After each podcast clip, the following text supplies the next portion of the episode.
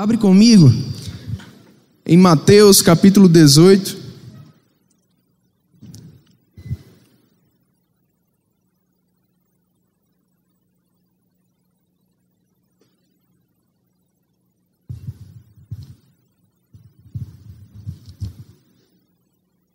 Aleluia.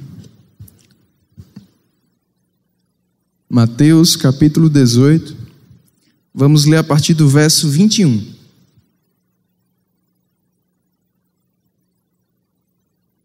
Diz assim: Então Pedro, aproximando-se, lhe perguntou: Senhor, até quantas vezes meu irmão pecará contra mim, que eu lhe perdoe?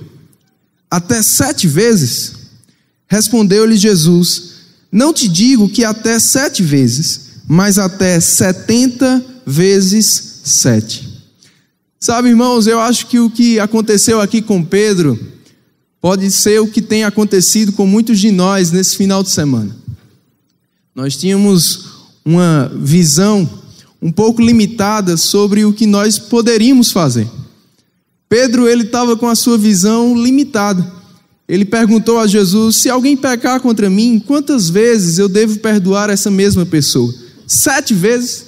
Talvez, eu quero que você se coloque um pouco no lugar de Pedro. Se fosse eu, fazendo uma pergunta desse tipo, talvez a Guto, ao pastor João, algum dos meus líderes, eu não iria me colocar tão por baixo. Quantas vezes eu devo fazer isso? Até sete? Eu iria usar um número que na minha cabeça seria algo grande. Você está aqui, irmão? Pedro, talvez ele tinha essa mentalidade. Até sete vezes, talvez para Pedro, pelo seu histórico, por outras passagens que nós vemos, Pedro a, a, falando para Jesus, ele considerava sete um número muito alto. Até sete vezes. Ou talvez era o que ele pensava que realmente ele conseguia. Mas preste atenção na resposta que Jesus deu a ele. Jesus disse: eu não te digo somente sete, eu digo setenta vezes sete. É possível, irmãos, que estejamos com a nossa visão tão limitada quanto a de Pedro. Talvez em algumas áreas da sua vida você possa ir até sete. Mas eu creio que nesse final de semana, algumas palavras que você ouviu, fez você entender que você pode até setenta vezes mais do que isso.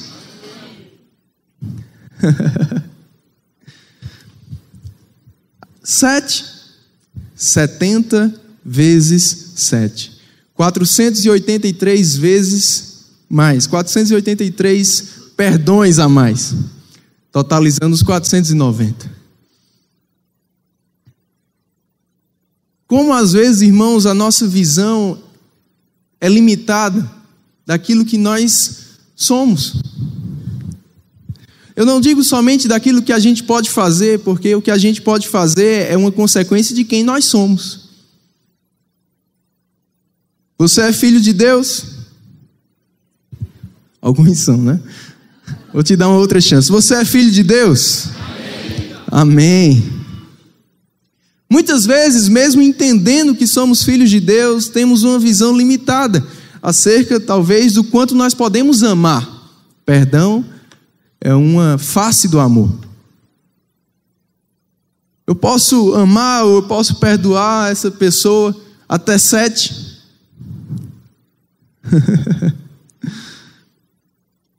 E eu percebo que a palavra de Deus para mim e para você nessa manhã é: alargue a sua visão sobre você mesmo. Você pode setenta vezes mais do que isso aí que você pensa que pode. Não é somente o que você pode fazer, irmãos, é por quem você é.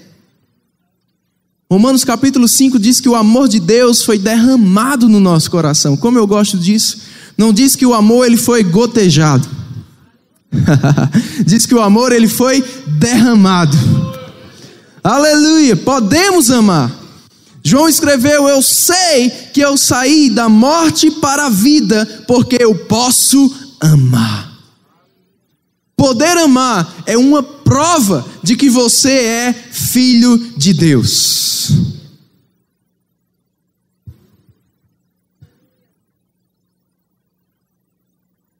Eu quero que você tenha essa consciência de quem você é nessa manhã. Que o que você é faz com que você possa fazer mais do que o que você está fazendo. Eu quero te incentivar nessa manhã a andar mais em amor do que você tem andado. A priorizar o amor na sua vida. Vou falar um pouco sobre um dos capítulos do meu livro, que diz que nós devemos priorizar mais a misericórdia do que o julgamento. Priorizar mais o perdão do que a acusação. Você pode amar mais. Você pode perdoar mais. Porque você é filho do amor. Ele nos amou primeiro. E é por isso que nós podemos amar uns aos outros. O nosso amor para com Deus, ele é comprovado no nosso amor para com os nossos irmãos. Não seria uma tentação para mim e uma tentação para você a seguinte sugestão do diabo: olha, não ame a Deus. Deus não é digno de que você o ame. Isso seria uma tentação para você? Para mim, não. Agora, o que é que é tentação para mim e para você? É, não ame esse seu irmão, não perdoe esse seu irmão, não ame essa pessoa, não perdoe essa pessoa. Muitas vezes isso é sim uma tentação para nós. E João chega a dizer que alguém que diz que ama a Deus, a quem não vê, mas não ama o seu irmão a quem está vendo, essa pessoa se faz mentirosa. Porque como você pode não amar quem você está vendo e dizer que ama quem você não está vendo? Amém? Podemos avançar? Versículo vinte e três, Jesus disse: por isso, o reino dos céus é semelhante a um rei que resolveu ajustar contas com os seus servos. Passando a fazê-lo, trouxeram-lhe um que lhe devia dez mil talentos. Não tendo ele, porém, com que pagar, ordenou o Senhor que fosse vendido ele, a mulher, os filhos e tudo quanto possuía, e que a dívida fosse paga. Então o servo, prostrando-se reverente, rogou: ser paciente comigo, e tudo te pagarei. E o Senhor daquele servo, compadecendo-se, mandou-o embora e perdoou-lhe a dívida. Saindo, porém, aquele servo encontrou um dos seus conservos que lhe devia cem denários. E agarrando, o sufocava, dizendo: paga-me o que me deves. Então, o seu conservo, caindo-lhe aos pés, lhe implorava: sê paciente comigo, e eu te pagarei. Ele, entretanto, não quis. Diga comigo: não quis. Não quis. Antes, indo-se, o lançou na prisão, até que saudasse a dívida. Vendo os seus companheiros o que se havia passado, entristeceram-se muito e foram relatar ao seu senhor tudo o que acontecera. Então o seu senhor, chamando-o, lhe disse: servo malvado, perdoei-te aquela dívida toda, porque me suplicaste. Não devias tu igualmente compadecer-te do teu conservo, como também eu me compadeci de ti? Que história! E aquele homem foi preso.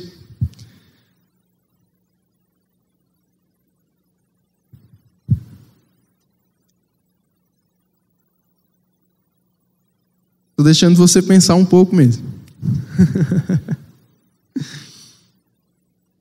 Sabe, irmãos, temos que praticar aquilo que está lá em Lucas capítulo seis, verso trinta e seis. Sede misericordiosos, como vosso Pai misericordioso é. Diga: eu preciso ser misericordioso. Esse homem, diante do seu Senhor, ele suplicou, ele rogou, ele deve ter falado bem mansinho. Talvez chorado, me perdoe, por favor, me perdoe, e foi perdoado. Mas logo que ele se encontrou com o seu conservo, ele o agarrou, ele o sufocou. Que contradição! Certa vez eu ouvi uma frase que me marcou muito. Dizia assim: só sabe quem é, só sabe, você só sabe o que é misericórdia quando você é quem está precisando dela.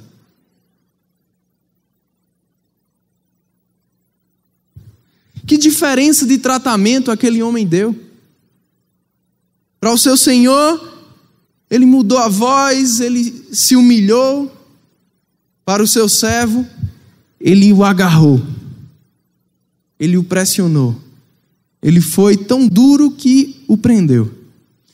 E o motivo disso foi o que eu pedi para você repetir: ele não quis. Não é porque ele não podia, é porque ele não queria. Amar sempre será uma decisão. O que é que temos decidido nas diversas situações que surgem no nosso cotidiano, na nossa atividade ministerial? O que temos decidido? É uma questão de decisão. Querer amar. Amém? E em seguida, no verso trinta e três, diz: não devias tu igualmente compadecer-te do teu conservo, como também eu me compadeci de ti? Eu quero chamar a tua atenção para que você sempre se lembre do que Deus fez com você, do que Deus faz com você, e que eu e você possamos reproduzir o nosso Pai. Amém? Por que eu estou te falando tudo isso? Porque eu quero te privar de uma grande prisão chamada amargura, mágoa. Hebreus capítulo doze, versículo catorze, diz que nós devemos seguir a paz com todos. A paz com todos. E no versículo quinze ele diz: não se separe da graça de Deus e tenha cuidado para que não brote no seu coração nenhuma raiz de amargura. Se referindo também ao que está lá em Deuteronômio vinte e nove, dezoito. Raiz venenosa e amarga. E diz que essa raiz, brotando no nosso coração, vai produzir um fruto venenoso, um fruto amargo. Ela vai trazer duas consequências. Uma que vai nos afetar. Ela vai trazer perturbação. Ninguém é feliz perturbado. Ninguém consegue servir a Deus com excelência cem por cento perturbado. E a outra consequência é que nós vamos nos tornar instrumentos de contaminação. Olha que coisa controversa. Deus nos chamou para sermos instrumentos de reconciliação. Mas a amargura nos faz ir por um caminho contrário e nos coloca como instrumentos de contaminação. Em vez de sermos uma boa influência, nós vamos nos tornar uma má influência, por causa de uma mágoa.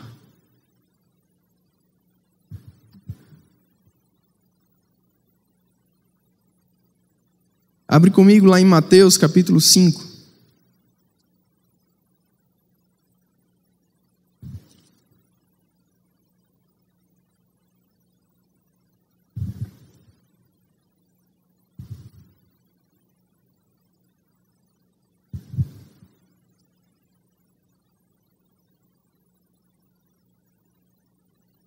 Versículo trinta e oito.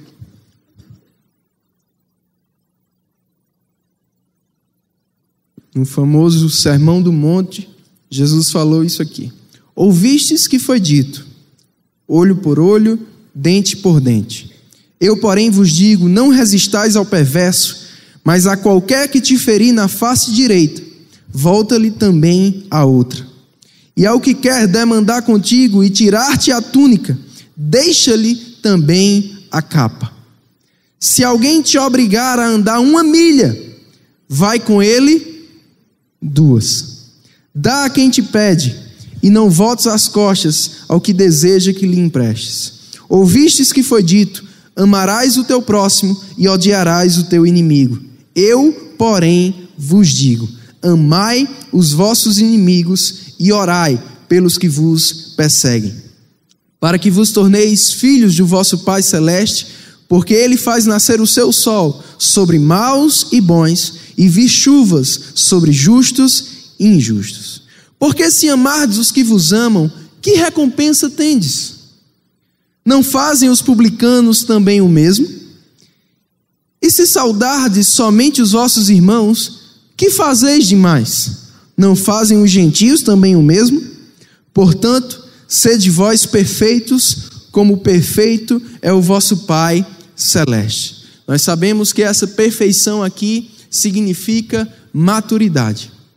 E é, irmãos, a maturidade que vai nos fazer praticar essas coisas. É a maturidade que vai nos fazer deixar, fazer com que essas coisas deixem de ser uma ilusão e passem a ser uma realidade na nossa vida.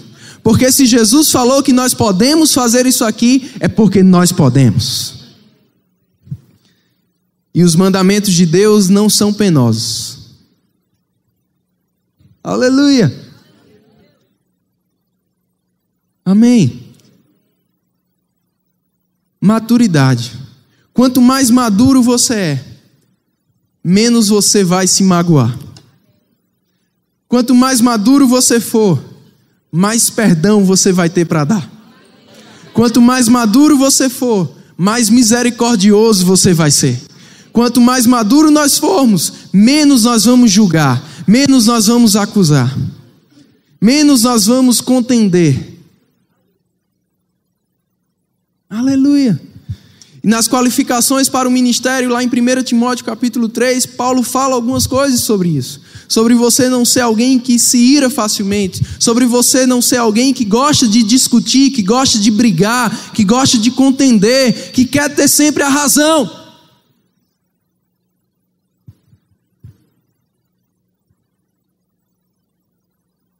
Precisamos atentar para isso, precisamos crescer mais e mais. Temos ouvido para termos cuidado não só com a nossa vida, mas com a vida daqueles que Deus nos confiou. É por isso que temos que evitar a mágoa, evitar o ressentimento. Para cuidarmos de nós, não ficarmos perturbados, e para cuidarmos dos outros, não sermos contaminação para eles, mas sermos exemplos e referenciais. Amém? Aleluia!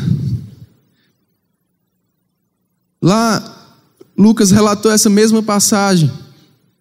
Essas duas passagens que nós lemos, na verdade, o que nós lemos em Mateus dezoito, está lá em Lucas dezessete.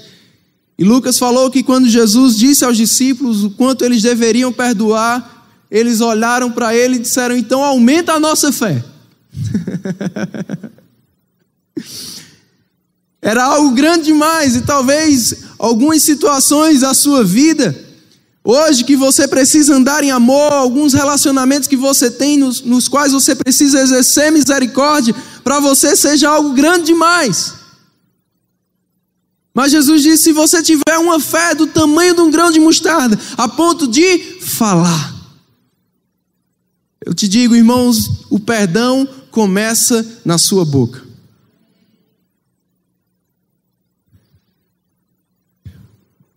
Como eu vi certa vez o apóstolo Guto também dizer, a primeira coisa que você tem que fazer contra qualquer sentimento contrário que você tem é falar contra ele. Se você tiver fé a ponto de falar, eu perdoo, eu vou perdoar, é um bom começo. Aleluia! É por isso, irmãos, que toda pessoa amargurada, ela tem problema com a sua boca. Mais cedo ou mais tarde, a amargura que está no coração vai sair pela boca. O que você tem falado sobre as pessoas? É por isso que Lucas, quando relatou essa mesma passagem em Mateus cinco, ele falou algo mais. Quando ele disse, sede misericordioso, Mateus falou, sede perfeito, como o vosso Pai é perfeito. Sede misericordioso, como o vosso Pai é misericordioso. No verso trinta e sete do capítulo seis, Lucas disse, não julgue, para que você não seja julgado. Perdoe, e você será perdoado. No verso trinta e oito, ele diz, com a medida que você medir, vos medirão também. Você sempre vai colher, eu sempre vou colher, aquilo que eu plantar, aquilo que você plantar, você vai colher. Nós vamos colher aquilo que plantarmos. Eu quero ver algumas histórias com você sobre isso, só que antes eu queria ler Gálatas capítulo seis.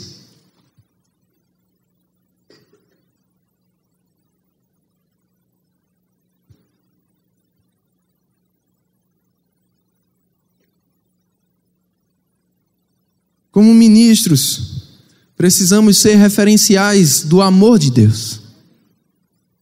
Amém, irmãos? Vamos estar sempre lidando com pessoas. Não podemos, como diz aquela música, perder tempo com ressentimento. Não tenho tempo para perder com ressentimento. Você não tem tempo para perder com ressentimento. primeira Coríntios capítulo treze, verso cinco, diz que o amor ele não se ressente do mal. O que é isso? É sentir de novo. Quando as, as coisas acontecem, quando você ouve falarem mal de você, ouve aquela acusação sobre você, você na hora sente algo. Mas você não precisa ficar sentindo isso toda vez. Ou sentir isso no dia seguinte, e na semana seguinte, e no mês seguinte. Porque você vai ficar amargurado. Sentir uma vez, combate aquele sentimento. Amém? Aleluia. Gálatas capítulo seis. E continuando lá, primeira Coríntios treze, no final, ele falando sobre amor, ele diz, olha, deixe de falar como menino, deixe de pensar como menino, deixe de agir como menino, cresça. Efésios capítulo quatro diz que nós crescemos seguindo a verdade em amor. Quanto mais nós crescemos, quanto mais maduros ficamos, mais em amor nós vamos andar.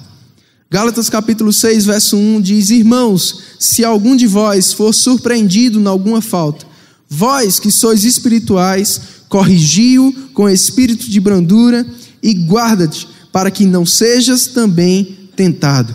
Levai as cargas uns dos outros e assim cumprireis a lei de Cristo.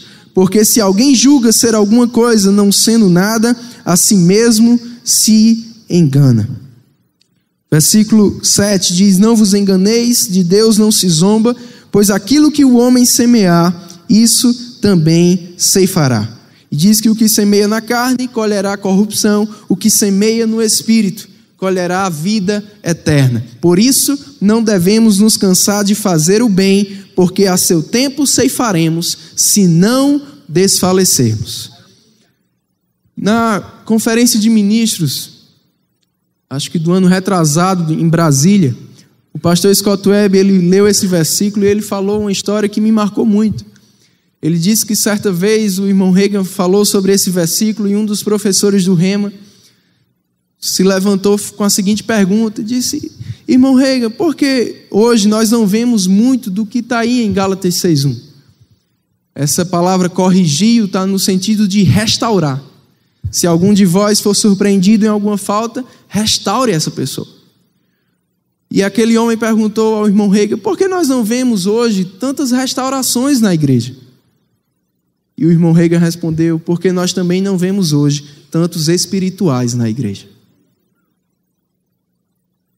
Ele diz, vós que sois espirituais, restaurem essa pessoa. O carnal, ele vai acusar. O carnal, ele vai condenar. O carnal, ele vai também fofocar. Mas o espiritual, em vez de apontar um dedo, ele vai estender uma mão.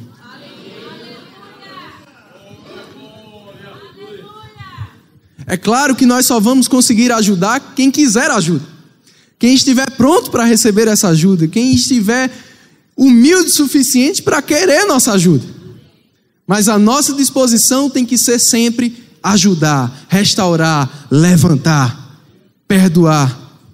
Amém? Baseado nisso, eu quero conversar com você algumas histórias que estão na Bíblia. A primeira delas, uma que Jesus contou. Uma parábola dele, o filho pródigo. Você lembra dessa história? Graças a Deus, né? Aquele filho pegou tudo que era direito seu e foi, viveu longe do pai, acabou perdendo tudo, e quando ele estava lá com os porcos, ele caiu em si e ele desejou voltar para a casa do pai, nem que fosse para ser um empregado. Diz que quando aquele homem ia retornando, o seu pai o avistou de longe. Não importa, irmãos, quantos passos a pessoa tenha dado para longe de Deus, se ela der um voltando, Deus vai avistar. Deus vai estar sempre na expectativa de que aquele seu filho retorne. E é esse sentimento que, como filhos de Deus, eu e você devemos ter. Você é um líder, você é um ministro, você é alguém que Deus está levantando como um referencial. E como você tem tratado os filhos pródigos que têm voltado na tua igreja? Ou talvez os filhos pródigos que ainda nem voltaram. Mas você tem desejado que eles voltem? Ou o seu sentimento é, tomara que se deem mal?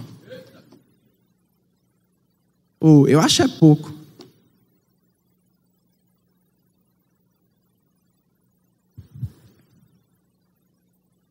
Seu pai o avistou de longe.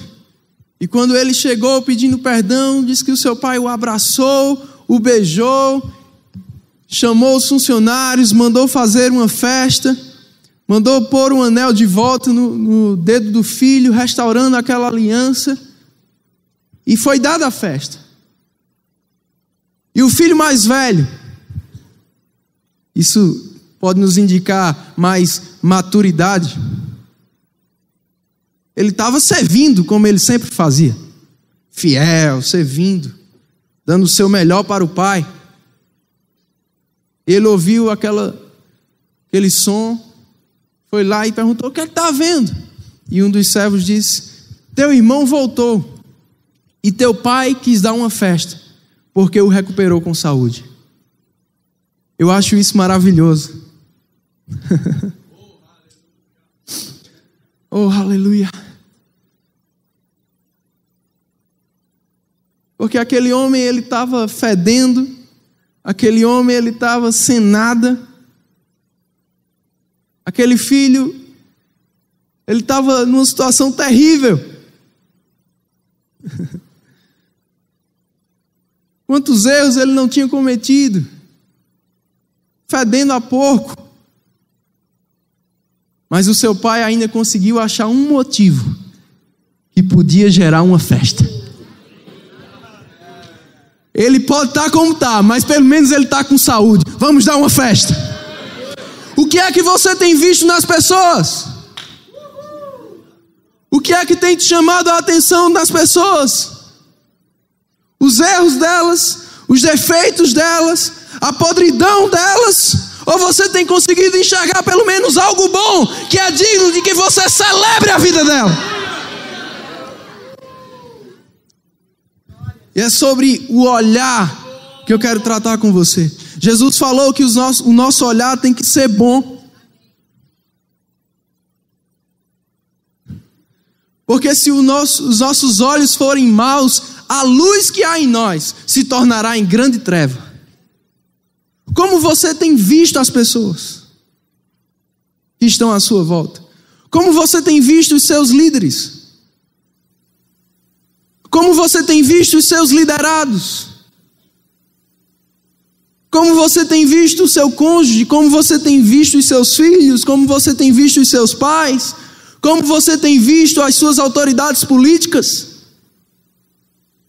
como você tem visto as pessoas, com bons ou com maus olhos. Não seja como esse irmão mais velho.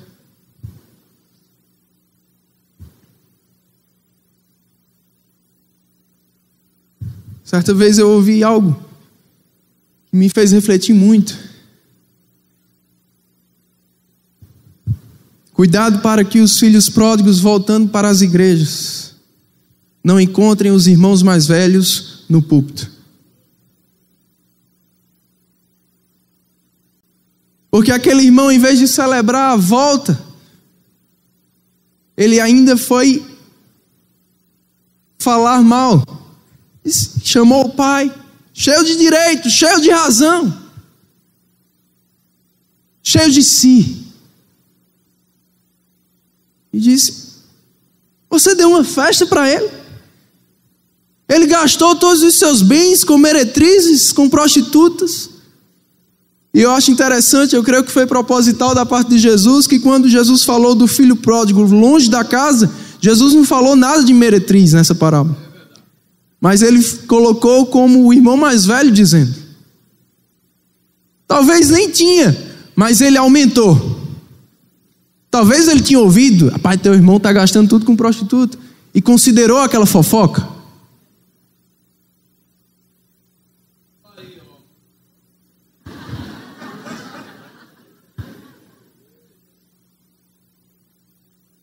E ele disse: eu? Eu estou sempre aqui. Irmãos, se tem dois sentimentos que nós temos que nos livrar, se chama comparação e competição. E a mágoa sempre vai te levar a se comparar e a competir.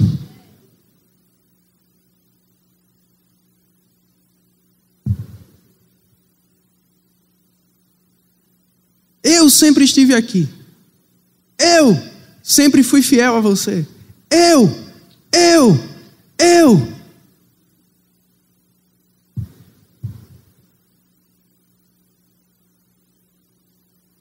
Quantos eus têm saído da nossa boca?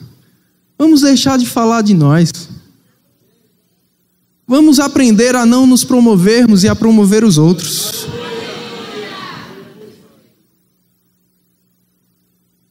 Vamos nos esvaziar do eu. E ele se comparou com o seu irmão. Que sentimento terrível. Como foi falado ontem, ou você vai ficar orgulhoso demais como esse irmão mais velho estava, ou você vai ficar se sentindo um fracassado.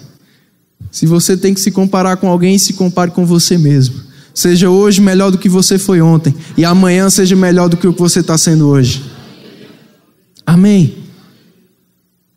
Não precisamos competir uns com os outros, porque temos carreiras diferentes. Amém. Vou começar a encerrar, abre lá, primeiro Samuel dezoito.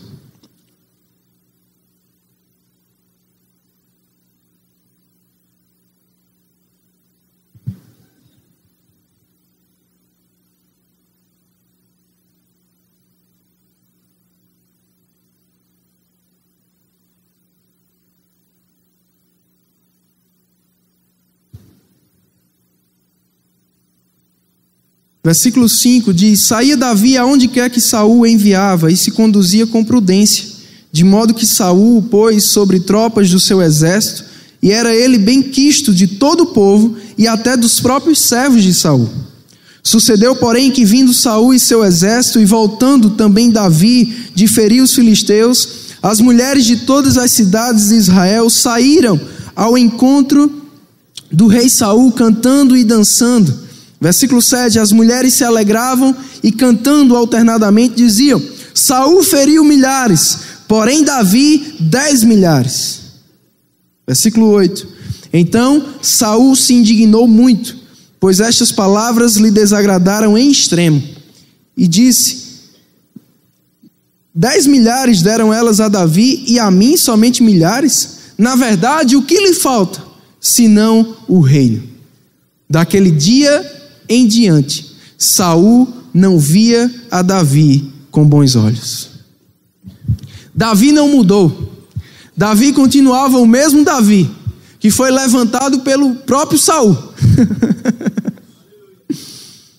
Mas a comparação que foi feita afetou Saúl, magoou Saúl. Davi não fez nada contra ele, mas ele deixou de ver Davi como parceiro e passou a ver Davi como uma ameaça. Ele vai tomar o reino de mim? Competição. Diz que daquele dia em diante, Saúl passou a ver Davi com maus olhos. Certa vez eu vi uma história muito boa, lá na Angola, a irmã Rossana pregando na conferência Luminar no ano passado, ela contou essa história, eu gostei demais. Ela disse que certa mulher, toda sexta-feira, quando ela chegava na cozinha, ela olhava pela janela o quintal da sua vizinha, ela via as, ela estendendo as roupas, e era de praxe, ela chamava o seu marido e dizia: olha que absurdo, essa mulher não sabe lavar as roupas, as roupas aí todas manchadas, que absurdo. Toda sexta-feira ela chamava o marido, quando a vizinha estava estendendo as roupas, ela dizia: olha, sabe cuidar da casa, meu Deus do céu, que absurdo, deixa as roupas todas manchadas. Até que uma sexta-feira, quando ela olhou pela janela, ela gritou: milagre! E o seu marido disse: o que foi? Ela vem aqui, olha, finalmente ela aprendeu a lavar as roupas. As roupas delas agora estão limpas. E o marido disse: fui eu. Ela disse: você? Você não me ajuda em nada aqui em casa e foi lavar as roupas da vizinha? Ele disse: não, eu limpei a nossa janela.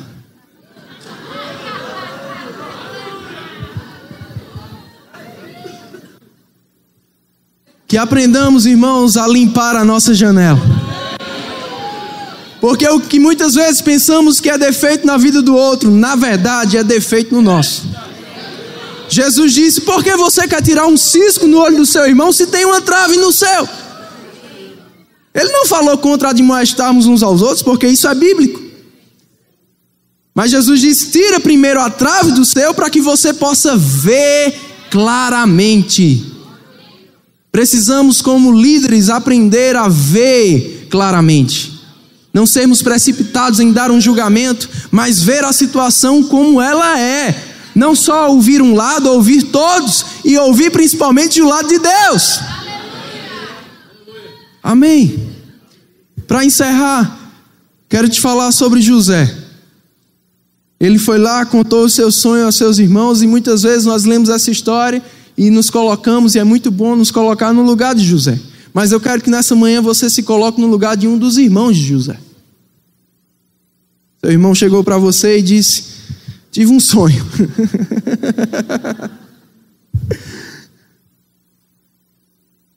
Você já sabe quais foram os sonhos, né? Como nós reagiríamos se nós fôssemos um daqueles irmãos?